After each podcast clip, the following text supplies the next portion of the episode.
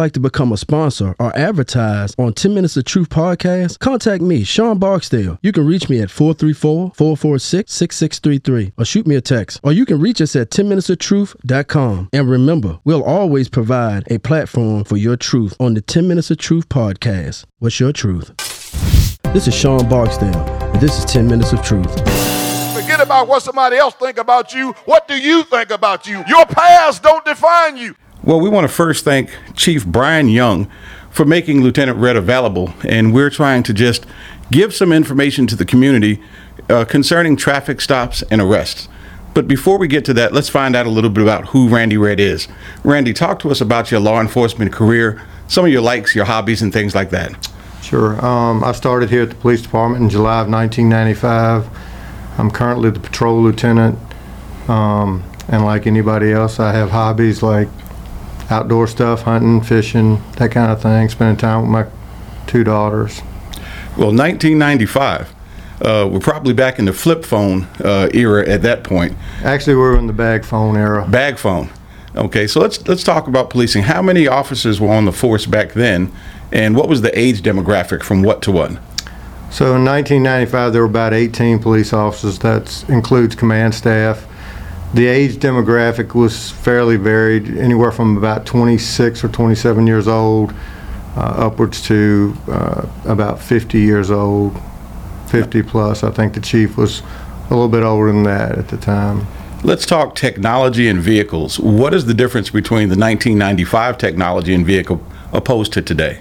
Uh, it, just everything, the lighting, the, the um, just like you were talking about cell phones, the cell phone technology has evolved, the radio technology has gotten better, you know, the way we communicate, uh, the, the amount of tools and resources that are available now. Uh, you have the MDTs, the mobile, mobile data terminals that are in police cars now. So the technology has just been leaps and bounds, just like it has, you know, everywhere else. For young folk in Halifax County, particularly, uh, if they're thinking about a career in law enforcement, what would you have to say to them? Uh, make sure it's something you want. It's it's not the easiest. Uh, it's not the easiest career. It can be very rewarding. Um, you have to understand there are going to be a lot of nights, uh, weekends, and holidays that you're going to have to work and be away from family, and that's that just comes with the territory. That's a great place to, to start, and, and it's family. Uh, when an officer puts on his uniform for the day, uh, he has no idea what he's going to encounter, whether it's going to be a light day or a heavy day. Uh, talk about some of the things you think about prior to actually getting on the job. So you hit a good point. No two days are ever the same. Uh, you could have very slow days. You could have very busy days. Um, I think the uh, you know I know for me I think about what happened the day before, and, and knowing that you know this day is not going to be the same, and, and I could just run into anything. It might be dealing with a lot of shoplifters or other crimes in progress, or you know how many vehicles I might see that are committing traffic violations. So, uh, you know, and safety is always, you know, a top concern. That Everybody thinks about that when they walk out of the door. Now, as an officer, when you go out for the day, uh, you want to come back home, Absolutely. uh, just like everyone else wants to come back home. Absolutely. Uh, you're taking a great risk by walking into events and you have no idea what's going to happen. Uh, tell me about some of the things that happen in a typical day for a Halifax County police officer. Uh, it's it's so varied. Uh, again, we you, you might get calls to various business shoplifters, uh, disturbance calls, domestic disputes, uh, disputes between neighbors, uh, just you know cases of road rage. Just it's so varied. It's and again, it's never the same thing. To, you know, two days in a row. Um, a lot of the things we deal with now um, are mental health issues, and that seems to be a that actually uh, takes up a lot of a, a lot of law enforcement's time in Halifax County, uh, especially over the last five or six years. It seems to be that it's a really you know uh, it's really increased. I guess would be the way to say it. It, it sounds as if you have to really have your, your, your head screwed on tight when you walk out that door. Uh, you're dealing with emotional uh, situations. How do you uh, deal with someone that is having a bad day uh, and they're presenting themselves uh, in, a, in a really uh, in a matter that could be detrimental to their health and yours?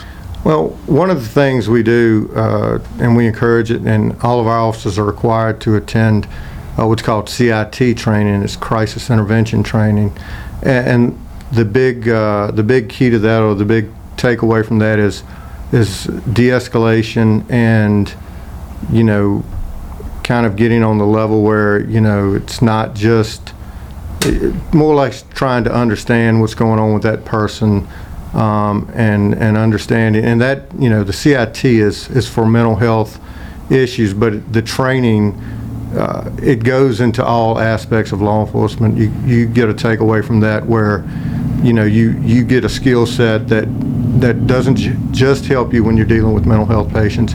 Um, you can use those skills all across the board in your day-to-day interactions with people that you deal with, uh, your family, uh, friends. It's, so it's it's really important, and that's why we um, we put an emphasis on it. Like I say, all our officers uh, within a year, uh, with the exception of COVID, within a year uh, we send our officers to CIT training, and it just it just gives them a tool bag of, of other tools to use, uh, you know, alternatives sometimes to arrest, those kind of things.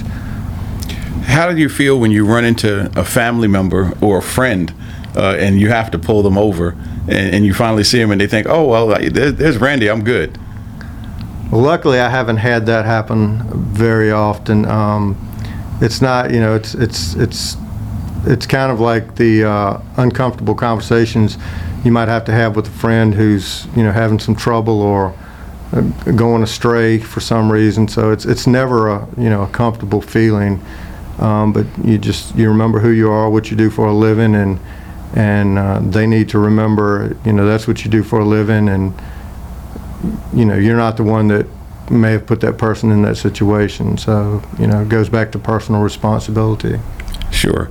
Uh, there are a lot of things going on in, in, our nation that involve citizens and police officers, and we chose at 10 Minutes of Truth to talk about things that are going to help both parties. Uh, there's enough uh, on the internet for people to see if they want to see something uh, that tickles their fancy. Uh, but what we want to do is give people some tools uh, that they can use to make sure that they go home safely and that the officers go home safely. So let's talk about traffic stops. That's going to be one of the first things when you see a car going by and, and there's something that alerts you uh, that you may need to stop them, um, people think that they're being profiled for any particular reason. Uh, I heard that when you stop someone, oftentimes you have no idea who's, who's in the car. Sure. So um, we'll use speeding, for example. You know, if, if, if an officer uh, gets you in radar at, you know, 500, 700 feet away, day or night, uh, daytime, the sun glaring on the windshield, you can't tell who that person is. You have, you know, a couple of seconds to make that decision. If you're in traffic, you have to turn around. So you, by the time you made that decision, you've, you've, you've identified that vehicle. You know you're going to stop it. Generally speaking, at that time, you're going to have no idea who's driving it, whether they're male, female, white, black, or any other race. Um, you know, by the time you get to the point that you can turn around or get to the point that you can see them, you know, it's you know, you're making a traffic stop, so you don't, 90, I'd say 99% of the time better, you have no idea, depending on where you're at, what the type of stop is. If you're sitting, if you're sitting at a stop, you know, watching a stop sign, a particular, you know, problem area that may have trouble with stop sign, you may be in a position where you can't see the driver. You may be to the side or uh, further to the front of them. They have tinted windows, so you can't tell, you know, who you're stopping until you actually stop them it, it, seems like that's a very vulnerable position for an officer. Uh, when you stop someone, you're behind the car, uh, and you don't know whether there's one occupant or four. Uh, you don't know whether they're armed or unarmed. You don't know whether it's a little old lady or, or a felon that's fleeing from somewhere. How do you keep your adrenaline down, and, and what kinds of things are going through your head as you approach the vehicle? So, uh, good training is, is definitely the key. Um, not only initial training, but ongoing training um, becoming, you know, more, the longer you do it, the more comfortable you become, but you don't become so comfortable that you're complacent. Um, you remember your officer safety skills, you practice all of those, um, and those are the things, you know, that will, you know, keep you safe. When you pull that car over uh, and they're on the side of the road, uh, you already have an idea of what you pulled them over for. Let's say it's speeding. What happens then? Um, the officer will approach the driver, um, ask them for their driver's license and registration uh, to make sure they have a license, uh, to make sure that the tags and everything match up. Um, and at that point, um, you know, sometimes officers will say, "Hey, I stopped you for speeding," or "Is there any particular reason you're in a hurry?" Um, you know, and that's just a, so for me, that's a general question because maybe you know their child is sick and they're rushing to the hospital or something. You just don't know. So you you know just some general questions. You want to identify the drivers, who they are, uh, make sure that the tags and everything match on the vehicle, and from that point on, the driver. Uh, the the officer has the discretion uh, whether to issue a summons uh, for that violation or whether or not they'll you know give them a warning. That's completely the officer's discretion. You know, you, you see on TV where folk don't have a license or don't have a registration and oh, I left it home or uh, it's, it's in my other pocket or something. Is that usually a red flag? Not always. People actually uh, do forget their wallets, do for, you know, run out of the house early, forget their wallets. And if it's just a matter of they don't have it with them, you know, we obviously can check um, if everything matches up, have their name, their date of birth, or, you know, their driver's license number. We can generally, you know, go from that, make sure we're identifying the right person. Um, and most times, you know, you just get a warning for not having your license with you. It's not always a red flag. Um, but something, you know, people do forget, and while it is, you know, the law that you're supposed to have the license with you, uh, we're human. We can make those same mistakes just like anybody else driving. So it's it's just a you know a mistake that happens sometimes. Now, that- that's one of the, the, the standard things that happens. Someone pulls right over. Uh, nowadays, people are afraid sometimes. Uh, they don't want to pull over unless, a, unless it's a, a well lit place. Uh, what would you say best practices is for someone uh, if they're getting pulled over and it's nighttime uh, and they're on a dark road and they feel uncomfortable pulling over on that dark road? What should they do? Well, you know, one of the things, probably one of the first things to do probably is to acknowledge that that you know the officers behind you, and, and probably the first and foremost thing that's going to do that is that you slow down, that you don't maintain the same speed, and that you definitely don't increase your speed, but you slow down. Uh, you might give a signal, you know, if you're going to pull over to the right, you give a signal. Um, there are places in, you know, South Boston is, is not so bad, but there could be places in the county where there would be a very long distance to find a, you know, well-lit area. Uh, But the first thing you need to do is, is is acknowledge the officer, officer, and one of the best ways to do that is by slowing down. And they know that at the very least, you know, you're acknowledging them. Well, that, that sounds like a good thing to do. So now you've pulled the, the gentleman over. What happens if he has no license? Uh, it's expired or it's revoked? Uh, talk about the next step. Sure. So let's say they have a re- uh, revoked or suspended license. Um, We're going to verify that. Um, Once it's verified, you know, that person will get a summons for that. Um, In town, it's, it's generally a little bit easier. A lot of times, what we'll do, most of our officers, it makes it easy on them, makes it quite often easier on us. Uh, Rather than calling the tow truck, you know, we'll ask them, hey, is there somebody who can come pick you up? If their car's in a legally parked spot, that's fine, they can just leave it. Um, You know, they would have the option, it- as long as the officer's not busy answering other calls, they may wait a few minutes, see if they've got somebody who can pick them up, and sometimes people just decide to leave walking. So, you know, there are options, and, you know, we try to, you know, not be overly harsh and, you know, make them incur any other, you know, heartaches other, you know, already, other than what they've already had to deal with. So, you know, we, a lot of times, many times, we will say, hey, have you got somebody you can call to come pick you up? Or if you got somebody that, you know, can bring somebody that both people are licensed, they can pick you up and they can, you know, drive your car away. So, um, there are times, you know, we do tow the vehicle, depending on what they're suspended for. It may be, uh, if it's, you know, DUI related, the code says you have to, you know, you have to have it impounded. Uh, with the- With the exception of those, a lot of times we'll, you know, try to, you know, see if they can find a ride or something. If uh, if the person being pulled over, uh, they think, well, you know, I wasn't speeding, uh, I, I was going under the limit, uh, but you have radar that says that they weren't. Now it becomes a push pull. Uh, what kind of questions can they ask uh, before it becomes a pain in the neck? I mean, wh- where, does that stop? Well, the probably one of the main things to remember, Ernest, is to not that you're not going to settle that case on the side of the highway. Um, if you disagree with the officer, um, you know you can argue back and forth if you want, but that case is not going to be settled on the side of the highway.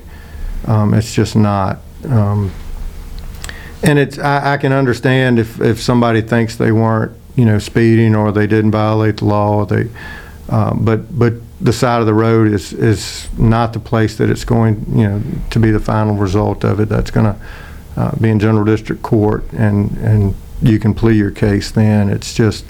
Um, the only thing you're doing, I'll give you an idea. My goal is if I stop somebody and it's purely for a traffic offense, one that yes they were violating the law, but two I know it's an inconvenience for them. So my my position is that I'm going to do what I'm going to do, whether it's warning or enforcement, and I'm going to do my best to get that person back on their way in the least amount of time uh, to cause the least amount of inconvenience. If they're already late for work, um, I'm not going to try to make them 30 minutes later. I'm going to try to get them out there in five, six, seven minutes.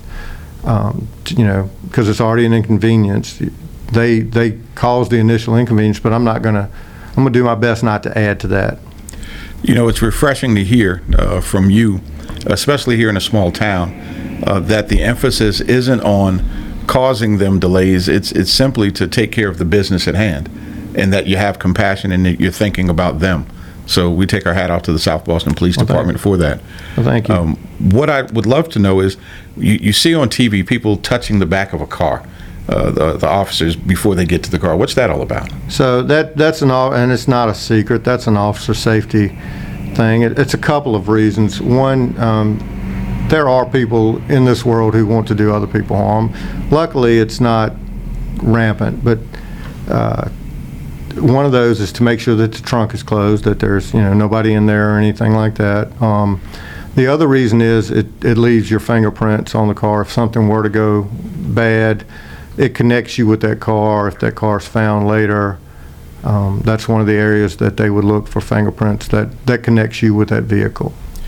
For the citizens that are out there that don't know the information that's available to the officer prior uh, to them getting stopped, when they get stopped, what does that license plate tell you? The license plate will tell you the make, model, the color, uh, in Virginia anyway. Some states are a little different as to the information. It will tell you the registered owner or owners, um, and though, you know, the year of expiration of the tag, of the registration for that vehicle. What are some of the things that you can do as a citizen uh, to make the interaction be as pleasant and as, as simple as possible? Um, be polite, be courteous. Uh, we, you know, we demand that our officers be courteous and be polite to people. And we, you know, we would we would love to expect the same thing. Um, again, you may not agree with what's happened, but arguing about it right then and there is not going to change that.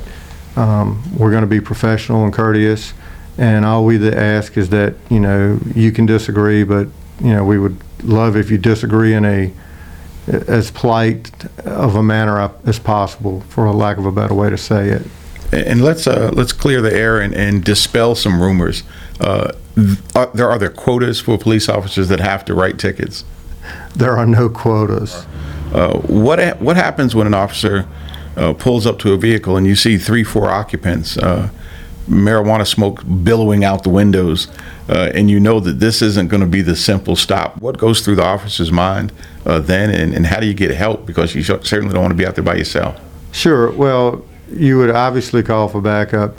Um, the whole marijuana smoke thing now is a little different, especially with the law changing. Um, but one of the things you would definitely be concerned about is the driver impaired. You know, you know, obviously you can be impaired from marijuana, but you would uh, you would call you know another officer to come. Um, you know, if you have to get the occupants out, stuff like that. Obviously, you need more than one person um, to you know to maintain you know and and the fact of the matter is a lot of the times uh, when you're dealing with you know a situation like that it's not necessarily a situation of violence or anything like that a lot of people are just smoking marijuana Right, So- right. So you know, a lot. This is a country town. A lot of folk hunt. Uh, a lot of folk own guns. Uh, if you own a gun uh, and it's you know licensed and, and you have a registration for it, When do you tell the police officer that there- there- there's a gun in the car? Uh, my advice would be to, to let them know right away, and and that does a few things. If somebody you know lets you know that right away, that that sort of lessens the. It gives you an idea that this person, hey, wants to probably do the right thing, and just wants to let you know that, you know, there's a gun in the car. There's not, you know, it, it's always, you know, it's it's always much better to let them know ahead of time than you know to find it later on you know, after things have progressed a little bit. And in the procedure, once they tell you there's a, a gun in the car, uh, in, in, what do you do? Do you say, "Well, let me see it"? Uh, should he reach for it and give it to you? No, what, they- what happens? They shouldn't reach for it. Uh, what I usually do is I, you know, I will tell them, I say, hey, would you mind, let's step out of the car for a second. You know, tell me where the gun is at. There are a few things the officer's going to do. Then we're going to make sure uh, that the gun's not stolen or anything like that. Uh, you know, those kind of things. Generally, and that that's going to pretty much be it. But for everybody's safety, you know, we want to separate that person away from that firearm. You know, long enough to just check everything out. What kind of advice would you give youngsters? You know, right now, young people are pooling, you know, riding together. Gas is expensive. Uh, we're in a COVID environment and people want to catch a ride.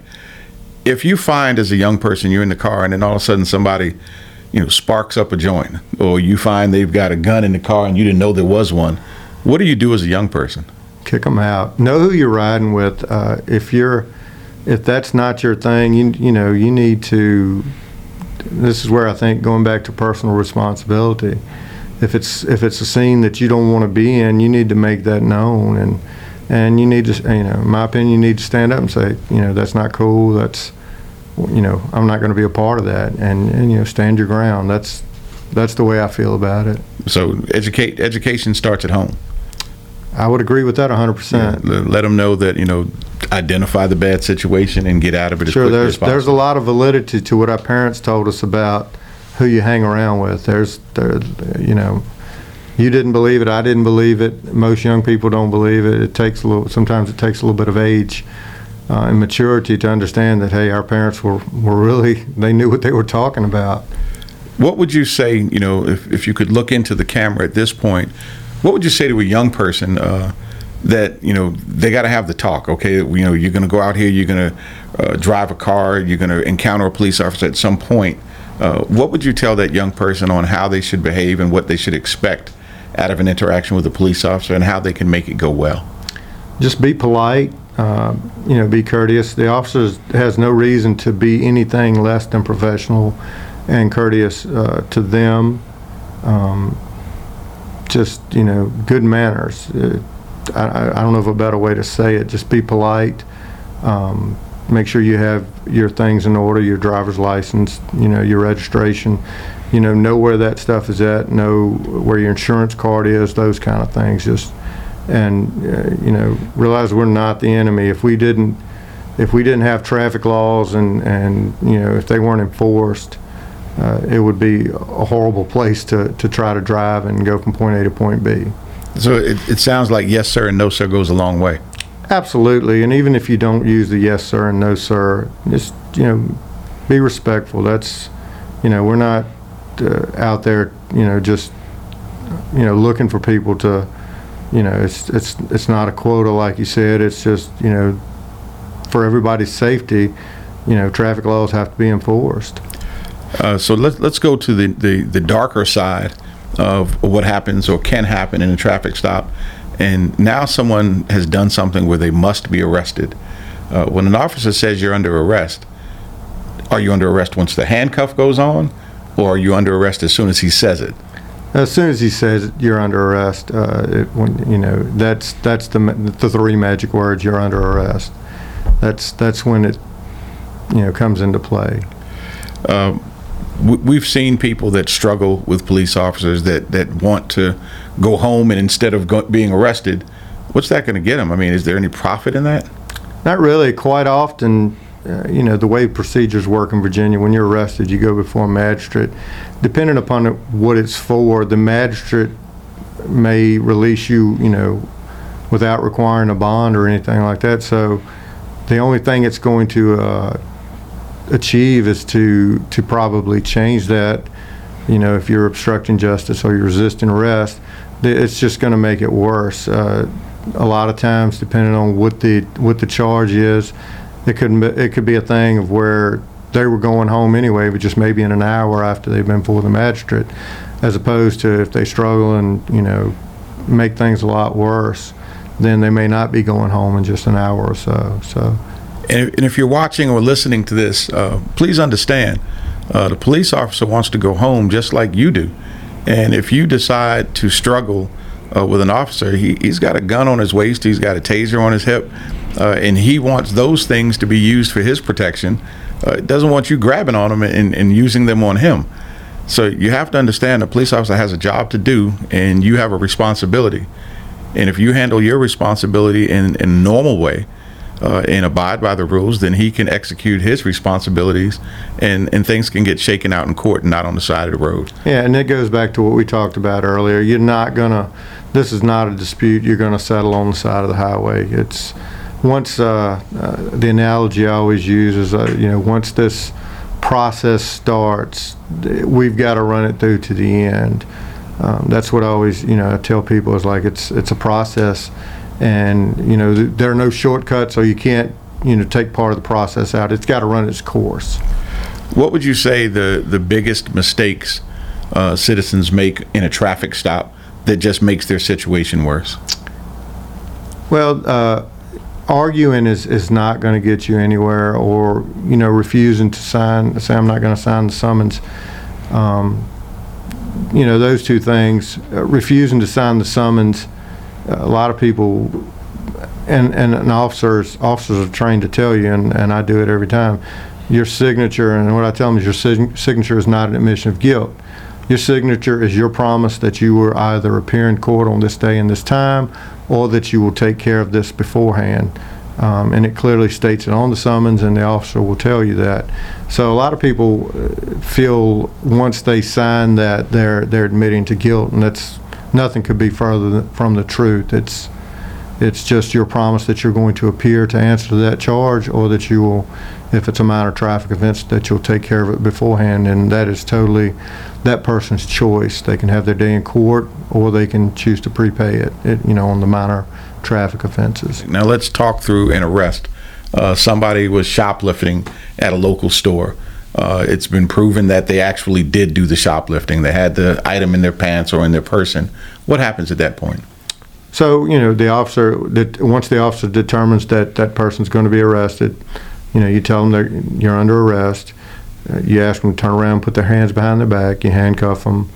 Um, and that's, you know, fortunately, that, that happens in a large percentage of most arrests. They, the person's compliant and, you know, you handcuff them and you take them before the, they go from there, you take them before the magistrate. Um, the magistrate has a probable cause hearing, decides whether or not there's probable cause to believe an offense occurred. If they believe, you know, if there is probable cause, then they issue a warrant for that person, and then they do a, a bail or bond determination. You know, there are a lot of people that think the police officer determines what happens to them.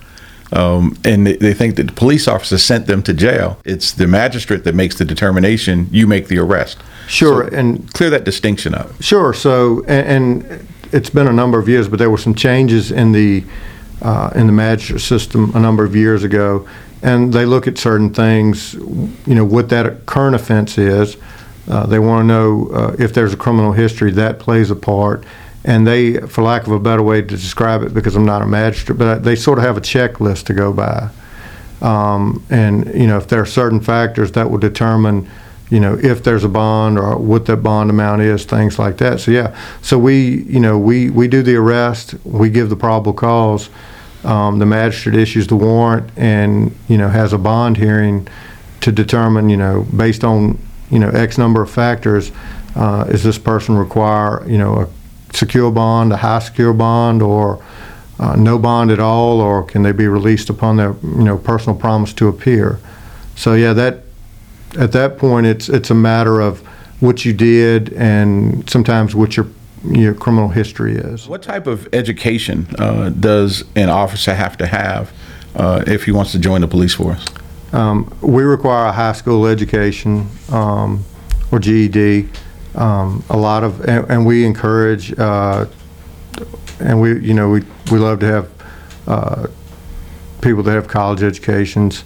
Um, military background is often uh, a very good thing to have because the police department is uh, basically considered a paramilitary organization. There's structure, there's, you know, there are rules, regulations, those kind of things. So uh, prior military is often helpful to having someone adapt to those things because going back to what we said about nights, weekends, and holidays, those people that have been in the military, they they know that that's part of the military life and it's very much part of law enforcement life. So those are definitely good things to have now. The college and the the military are not required. Um, again, going back, GED and high school uh, diploma are all that's actually required. And we're going to shift gears a bit. Let's talk about the force now. Um, how many officers do we have on there now, and, and what are their ages uh, differences? So we're right now we're allotted for 30. We're we're shorthanded. Um, the exact number I believe is 24 total. I, I, could be off one or two on that, but I think the exact number is 24. The age demographic, we just hired a young gentleman who's 20 years old, who will be 21 by the time he graduates the academy. We have a couple that are finishing up now that are, I believe, 21 or 22 years old. Um, we have officers in their mid 20s, some in their 30s, um, 40s. Me, I'm in my 50s. Uh, and uh, I think the oldest we have is about 53 or 54 years old. And if you're a person in South Boston and you want to be a police officer, what's the procedure? Well, we have, uh, right now, we have an open, open application process. Um, you can go on to the town's website. Um, you can pull up the application, you turn in the application. Um, it's reviewed once we get them. Um, and this August or September is when we're going to actually start the process. It's an open application time right now, but the, the process will start somewhere around August or September. What are some of the biggest challenges that the police department faces right now? Um, I th- they're varied. One, uh, a big one, and, and this isn't just here. Um, a big one is shortage of people, shortage of personnel. Um, there's also the challenge, and we we are very much in touch with our community. Uh, we don't well while we don't see this challenge very often, the perception of uh, the police and, and, and the community and it's us versus them. Now again, we're very lucky. Um, we have I feel like we have a really good relationship with the vast majority of our community. Um, we you know we work together well. Now COVID has uh, changed a lot of things in the last year, but we we're very big and have been very big in community events uh, where we get out and where, where we just interact with the public. We, we get to meet people. We get to see people we might not uh, normally see because let's face it, nobody calls the police to say, hey, could you send some cops over? I'm having a great day. I just love to say, you know, hey, thank you. So those events, you know, that we, that we were having and we will eventually get back into are, are great ways for us to get it, you know, in touch with our community. We are, you know, the thing, we are as much, this is where it, it sort of loses, I think, uh, people don't understand this. We're as much the community as the people who live here. Um, we have to be. Um, there's there's no us versus them. We are one community, and we really believe in that, and, and we strive for that. I know that uh, at some point in time, and I don't know if it's still going on, there were resource officers in some of the schools. Uh, what benefits does that have uh, for the community, and what benefits does it have for the officers? Well, we live in obviously we live in different times than when you and I went to school. Uh, you, like me, probably never saw a police officer in school. No. I didn't. Um, so you know that's part of the reason for having them. But it's also a positive thing. Uh, students get that opportunity at a younger age. People get uh, you know at a younger age, they get to meet police officers and they get to interact with them on a non you know confrontational level just on every day so they get to uh, in my opinion it's a, it's a great tool that they they get to know what police officers are like and and you know how to deal and talk you know with them and how it goes back and forth both ways You know, in the past, there was something called the Explorers Club when, when kids wanted Explorers to learn. Fest. Excuse me? Explore, yeah, Explorers Post or Post. Explorers Program, yes. Is that still going on? We don't have one currently, no. If if young people want to find out more firsthand about the police department, what can they do? Come by the office, 640 Hamilton Boulevard. Just have a chat. We have an open door, yep. I, I meet with people, uh, not necessarily youth, but um, I'll meet with anybody anytime that, you know, as long as I'm available, uh, answer any questions they have, uh, show them what goes on at the police department, give them a tour, um, introduce them to people there, be glad to do it. Again, it's, it's, we're one community and, and that's what we really want to, you know, make people understand. Well, I'll tell you, we've got some valuable information. Uh, we wanted to let folk know that the South Boston Police Department is here to protect and serve uh, and get some information out there that might help them. Uh, we really appreciate Chief Brian Young uh, giving you the opportunity to come here and do this uh, and us getting the benefit of 30 plus years, 26. 26, 26 years of service. Uh, what would you leave uh, the viewing and listening audience with uh, about South Boston policing uh, and the changes that are happening now? I would, I would actually uh, have to uh, go back to what I had said earlier. The biggest thing I would, I would want people to understand is that we are part of the community. Uh, we, you know, if there are problems, come see us. We, we, the commu- what happens in the community affects us. So, you know, it's our home too. So uh, that's what I really, really would like to stress to people is we have an open door policy. People can come by anytime, but we are as big a part of the community uh, as they are. We're one community. So that would be my biggest thing. Well, we, we certainly appreciate you taking time out of your day for this. We understand retirement is in your near future. Very close. Uh, are you going to miss it? Some parts of it I will. Some parts of it I will. The 3 a.m. phone calls, probably not. Any golf in your future, fishing? What's going to happen? no golf, hunting, fishing, uh, working on my house, things that I have let slide from being busy. So, you know, home projects, that kind of thing. All right, we're going to close with uh, uh, putting you on the spot. Tell me one of the most rewarding interactions you've had uh, throughout your, your police officer career. You are going to put me on the spot. Um, I don't know that I can name one. I can I can sort of generalize it, and it'll be semi-specific. Sure. Um, a lot of the times, working patrol, uh, day or night, um, we would hear rescue calls, and we've had the opportunity uh, to get there first uh, to, to help save someone's life or you know Wow. help somebody in crisis. Um, just simply because you know we're the only ones awake at, at three in the morning. So there've been a, I've been lucky. There've been a few of those, and and those are probably some of the most rewarding. Um, you know, memories I have, and, and, and in general, there are a lot of instances where police officers, and I've been lucky too, that just in general help people um, in whatever situation they're in, and being able to you know make just a little bit of difference. So that's been very rewarding. Well, that, that's great. Uh, Randy, Lieutenant Randy Red, uh, 10 Minutes of Truth and Sean Barksdale thanks you for taking the time to do this uh, and wish you great success uh, in your future endeavors.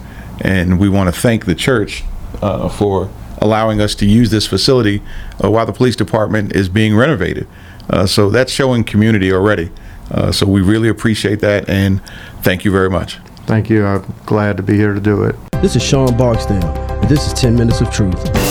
Forget about what somebody else think about you. What do you think about you? Your past don't define you.